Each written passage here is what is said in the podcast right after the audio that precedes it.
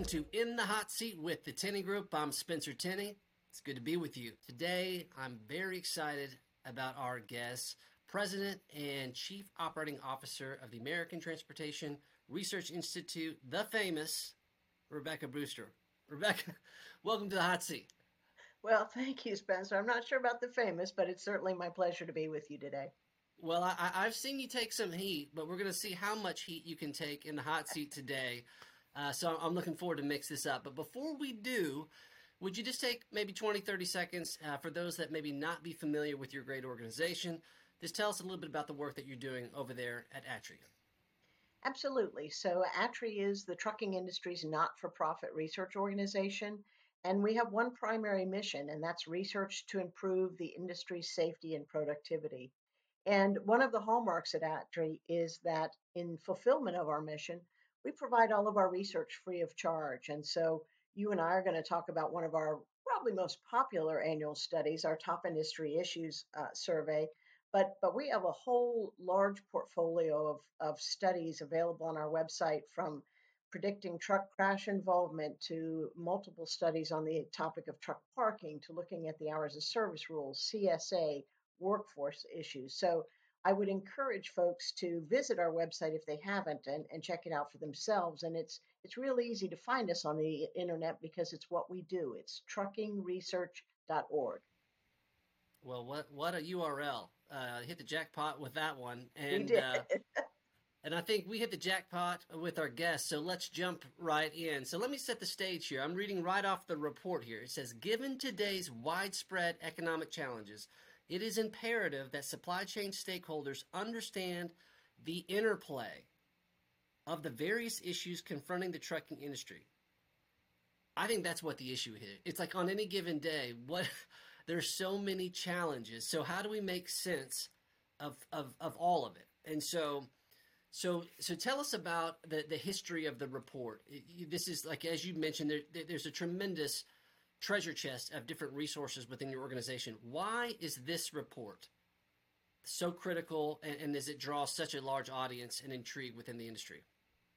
So, we actually started this in 2005 at the request uh, of then chairman of the American Trucking Associations, Fred Burns, who felt that the industry at that time was being too reactive to the issues that it was confronting and he asked ATRI to develop a strategy to identify a little longer term what should the, be in, the industry should be planning for. So we came up with this survey methodology, but but what we found is people can really only focus on what's my pain right now. And so they responded to the survey with their most current pain points, and we ranked those pain points uh, based on industry input. But I think, Spencer, the real value or the real compelling part of it is the industry also, through this survey and report, ranks strategies that they feel the industry should be pursuing. So those might be federal advocacy, state level advocacy, education and outreach, or in many cases, additional research that's needed. And that's where ATRI takes the findings of the survey and puts them to use with our research advisory committee. So we started in 2005, it became an annual survey and really because we've been doing it now for 18 years it really has become a, a great indicator of sort of what's going on in the industry as we see various issues ebb and flow from the out into the top 10 out of the top 10 some never leave the top 10 some make a one-time appearance based on what's going on but but it really is a, a great timeline for looking at what's going on in the industry. And you know, we get motor carriers from C suite to technicians to dispatchers to sales folks. We get professional truck drivers, owner operators, and company drivers. We get law enforcement. We get government folks. Everyone who has a nexus to trucking is invited to take part in this survey. And, and this year we had over 4,200 survey responses. Yeah, and to that point, I'm looking at some of the stats here, and it looks like the professional truck drivers make up the 47.2%. Motor carrier executives and personnel, 38.8%.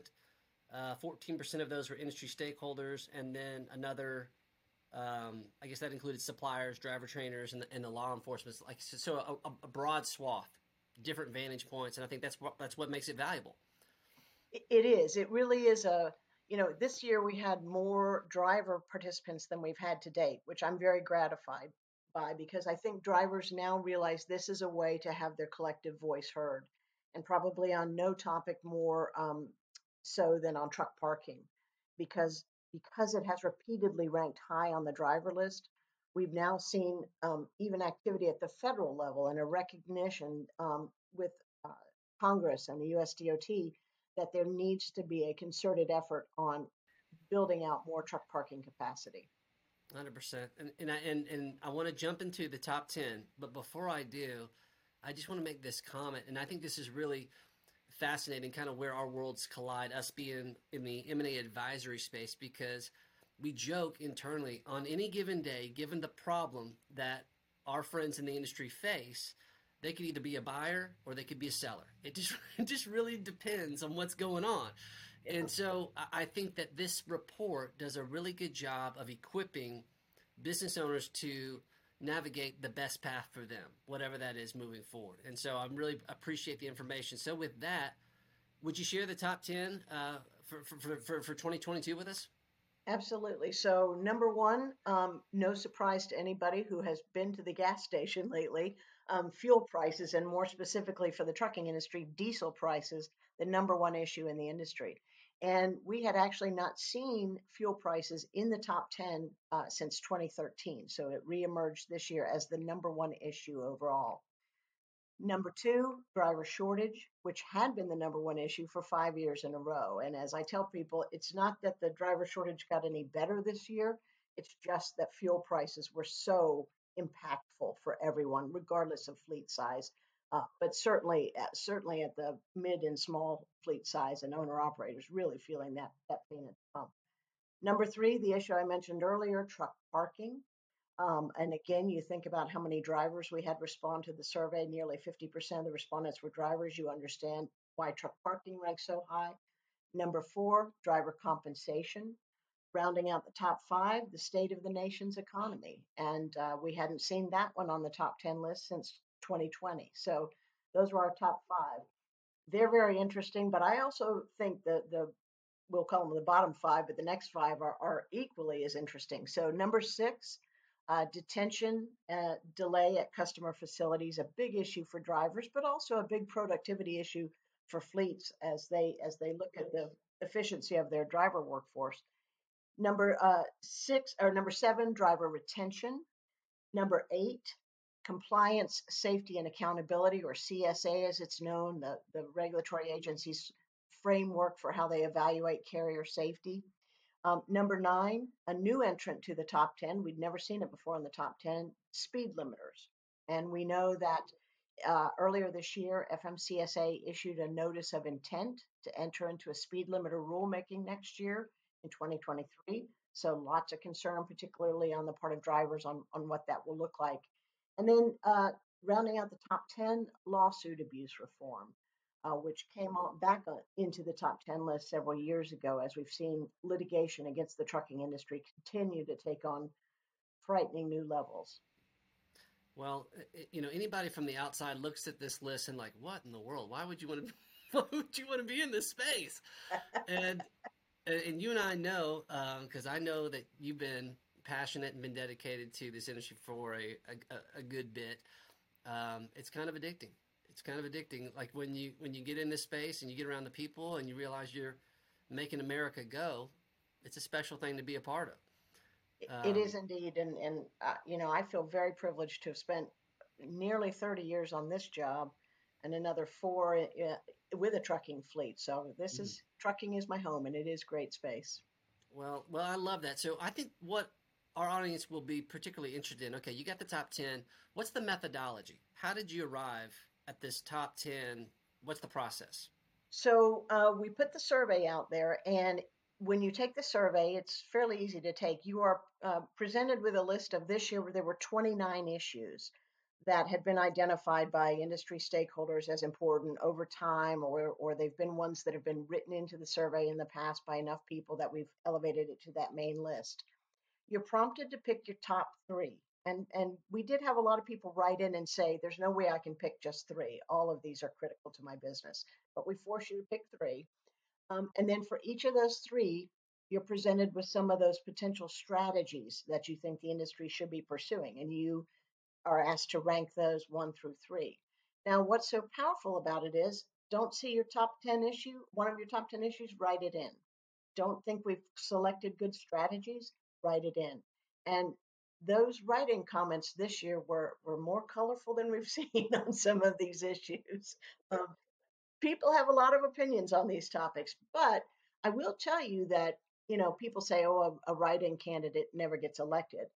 We have had write in issues uh, presented by so many respondents over the years that they become a top 10 issue. One in, case in point, driver compensation. Enough drivers wrote compensation pay into their as one of their top issues that it became a top 10 issue. Mm-hmm. Well, I think that's fascinating. Well, oh, well, thank you for kind of breaking that down because I do think it matters in terms of helping to understand why the report is critical, given the methodology plus who's actually contributing to it. All those things provide um, makes it pretty meaty about what we're looking at here. So, so let's. I, I have so many questions. So, okay. so, sure. so, so, so, let, us just start with the Big Daddy uh, in term in terms of the diesel fuel being being number one. Um, a thirty percent plus percent increase year over year. Uh, I mean, that's such a huge number. It's such a huge number. So, it, like, it is, and and actually, the the 35 plus percent increase we saw in fuel prices came out of our annual operational cost of trucking, and that was from 20 to 21. So that that's not even really reflective of what fleets were experiencing in 22. So you know, I think we're going to we're going to start the data collection early on in 2023 for that annual operational cost of trucking, and I think we'll see a, another big jump. So I I you know given what they're forecasting for fuel prices, I don't think we're going to see that drop out of the top 10 as an issue. And I think we're going to see large increases uh, once again in our operational cost of trucking. Yeah, so uh, you, you you mentioned the driver compensation as well, which was the number four, and you, with that, this is very interesting to me because we saw huge headlines throughout the year in terms of some of the most reputable carriers increasing driver pay anywhere from 30 to 40 percent, record one year increases on these things. And yet here we still are a number four issue. Now, I'm not saying that one year you can solve all the problems, but you can see how deep the problem is when you make those types of changes and we we're still not even pushing it down to the back to the to the bottom 10 or the bottom 5 issues that you as you described it. So well, um, and you're right, Spencer. And, and and part of the issue is, I mean, drivers rank driver compensation because you know everybody wants more pay, but but but motor carriers also oftentimes select driver compensation as one of their top concerns because they're concerned about the sustainability of these pay increases. It is very difficult to walk back someone's pay. And so, as they have responded to the driver shortage by increasing driver wages, I think there's concern on the part of motor carriers. You know, where's the tipping point where I can no longer sustain that um, yeah. if the freight market turns soft. No, that's interesting color because uh, what I'm hearing you say is because you, you, it's not just I need more money, it's the executive side saying I'm concerned about being able to pay more money. Absolutely. Um, and, Absolutely. and, meeting those demands. So that is kind of collectively creating that that sensitivity across the industry. And so uh, that's super fascinating. Can you let, let's talk about number six with the detention and delay because the huge inefficiency challenge right now. So let, let, let's uh, let's de- define the problem for, for our audience a little bit, and I'd really like to get into a few of the recommendations that are in your report about what we can do about it. So detention is a is a, a, a condition that's kind of unique to the trucking industry. So the way I explain it to non-trucking audiences, imagine you go to work, you show up at work on time, but you're told you can't really start doing your job from anywhere from two to four to six to eight hours. So just sit there.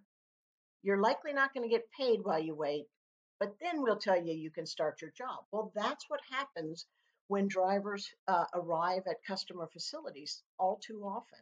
Um, they are have to wait in a queue. If they're early, they're penalized. They're told they have to get in the back of the line because you didn't come right at your appointment time or heaven forbid you meet some traffic congestion or bad weather and you're late for your appointment, get to the back of the line.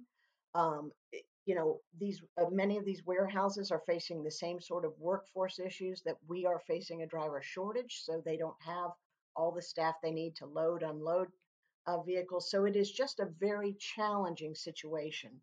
And particularly post COVID, um, when these facilities often would not let the drivers in to use the facilities out of COVID fears, but they've sort of kept that, unfortunately, firewall up.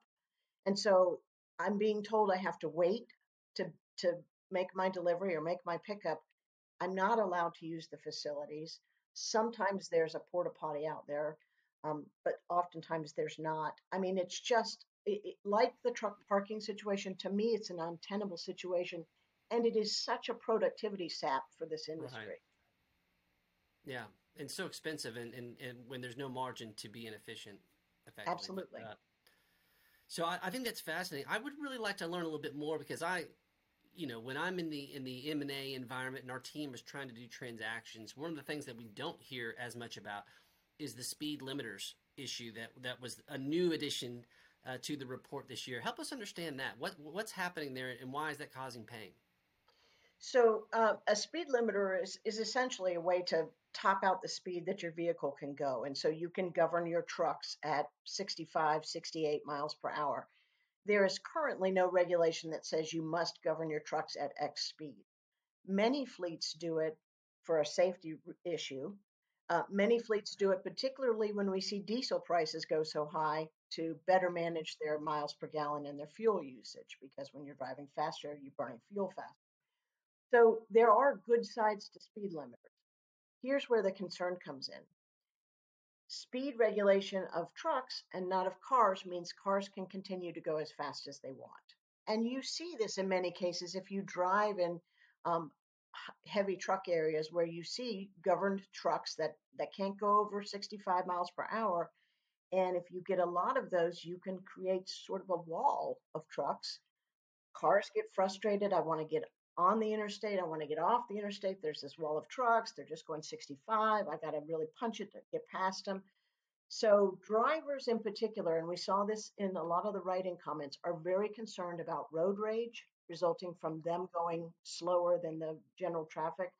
And two, safety issues. Cars going so fast and then running up on them, not realizing those trucks are governed at whatever speed they're governed at. And so, you know, that and it's that speed differential issue, which there has been research around, that does create more opportunity for interaction between cars and trucks and therefore more opportunity for crashes which is obviously, and, you know, and obviously that leads right into uh, number ten um, in terms of all the things that you know. That's why people call us. I can't sleep at night because I'm worried about that outcome, and, that, that um, big, and so I can. That makes a lot of sense about why the speed limiters are just exacerbating the, the angst about number 10 basically and so um, absolutely um, and and and in the full report, Spencer, you know we also list the issues that rank 11 through 13. Sometimes they're emerging issues that just haven't sort of popped up yet. But in this case, number 11 was only separated from number 10, lawsuit abuse reform, by four points. And it's so closely related, and that's insurance cost and availability. And as you pointed out early on, it's very hard to look at any of these issues in a silo and clearly, those two are very closely related. The, the insurance industry has been taking it on the chin for a number of years because of these increasing nuclear verdicts. They're having to raise premiums. Carriers can't keep up with the cost of the insurance, so they're taking on more risk themselves through higher deductibles or self insurance. So it's just a, a, a tough cycle for everybody. No, we see that all the time where, I mean, maybe not so much in 2022, but I mean, Lord mercy, like 19 through through 21 in terms of the the insurance market where we're getting these you know 50 percent to 100 percent increases year over year. No company can absorb that type of increase. It's like no, game over, absolutely not overnight. And so, I do think that there is a little bit of um, recognition that it's that it's not the insurance companies. They don't want this any more than than the, tr- the truck drivers do. Right. Uh, but but as far as understanding about how disruptive these reptile verdicts actually are, uh, it's it it just creates insanity uh, for everyone. So Um, I want to bring us back now to what was the number one uh, issue for the last five years, which was the driver shortage. So, so what's what's happening there right now? Because on any given day, you could have thought leaders within our industry that will say, you know, stop talking about a, short, a driver shortage. That's not what's happening. Um, they might say maybe we have a utilization problem, and that's and that's the real issue. Either way, kind of like the, the previous example where um, around driver compensation, no matter it's still a huge area of sensitivity. But whatever what, whatever we're talking about. So, what, what's your take on it? What's actually happening right now? Well, uh, there's no question that we do have a lack of drivers to fill seats. We have more freight demand than we have drivers to fill that demand. Now, why don't we have the drivers we need? You can talk to many fleet executives and they'll tell you they get applicants. It's not that they're not getting applicants, they're not qualified applicants necessarily who they are willing to hire and put behind the wheel of their vehicles. Um, we have a drug and alcohol clearinghouse now, which the industry pushed for and was successful in getting. Makes all the sense in the world.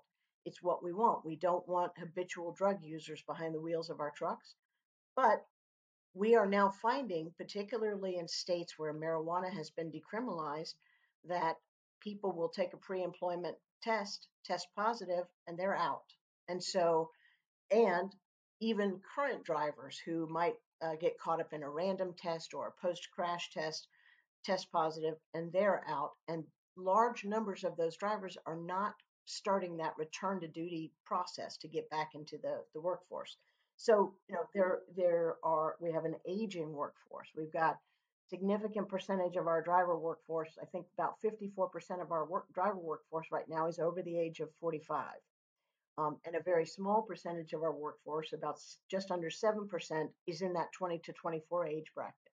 So as those older men and women begin to retire, we're not backfilling with young people. So we don't have enough drivers right now. We don't have enough qualified applicants right now. And I think we're going to face a steeper cliff if we don't get more young people interested in trucking careers, which means we got to fix detention and we got to fix parking we got to make sure compensation is where it's supposed to be. And I think I think you'll probably appreciate this. Um, you know, when we're in a transaction environment, in many cases, depending on the structure of the deal, there, there's huge um, considerations around the transferability of of the uh, uh, of the driver pool. And so, what ends up happening in diligence, just like what you've talked about, we're, what we're looking at is the remaining available career right. of that driver, and that, in some ways, is helping to understand what risk am I actually transferring because if the average age of the of the driver pool is 60 years old, well that's a concern considering that the statistics are that the driver lives about 14 years shorter than the normal human being, give or take. I'm not sure exactly what that stat is, but it's it's significant. Right. And so um, so it's it's a huge deal to, to not only in just terms of age, but like you said, um, no one has any appetite to transfer drivers that can't mitigate that number 10 concern. Are you going to get me in a situation from a safety standpoint that is a game over situation for my company? Right. And, Absolutely. And, and this, no one has an appetite for that. So something's got to give. Like you said, bring in bring in a younger workforce that wants to do it, that wants to comply with all the things that are that are required, um, or auton- autonomous trucks, or you, you tell me what what's the solution there? Well, I, I, do think there's a lot of potential if we can focus our attention on bringing young people in the right way. And I and I believe that the uh, pilot program that FMCSA has started as part of the Drive Safe Act, the Safe Driver Apprenticeship Program, holds a lot of potential because it outlines safety technologies that have to be on the vehicle before we put that younger individual in the seat of it. It outlines criteria for that trainer that works with that younger person. There, if we can start to build out our farm team, if you will, of younger individuals through a really deliberate, safe process, I think we're, I think there's a lot of potential to get young, dedicated people into this industry. Well, I love that. I love your optimism. So let me, let me hang out there for a minute. Where do you think we're getting it right? Like, where do you think we're growing as an industry and maturing in a way that gets you excited um, as we well, look to the future? I, I think safety technology deployment has been a real shining star for this industry, and the investment we've made as an industry in safety. um, we did some research looking at that interplay between litigation and insurance cost and availability. And as part of that, we asked fleets what safety technologies they had deployed recently. And overwhelmingly, uh, the, the most frequently cited safety technologies road facing cameras, um, which the drivers really love once they understand them because they see now that there's video feed that generally exonerates them that shows when they are involved in an incident started by someone else so it's no longer he said she said there's video evidence that the truck driver was doing what they were supposed to do um, and a whole host of others you know collision avoidance systems and other systems that fleets are deploying taking that proactive safety uh, approach that's going to pay off for us as an industry I love that. All right, let's talk about predictions. Do one prediction, then I'll give a little wild card question. We'll we'll wrap it up here. So predictions. We we we had a new number one in 22. Let's look at 23. What do you think the number one slot's going to be for the number one issue in this upcoming year? I believe we'll still see fuel prices in the top five, given what, what we're seeing. Um, it's hard to tell whether driver shortage will go back on the top or whether we'll still continue to see fuel. But I, but I think it'll be one of those two. Oh, that's good stuff. All right, so a little wild card. We know you've been in, in, in trucking for a, a, bit, as you as you shared. So let's just let's just go back in time. Young college student, an English major, if I'm correct. Yes. Uh, had you not gone down this path into a, a, a trucking wormhole.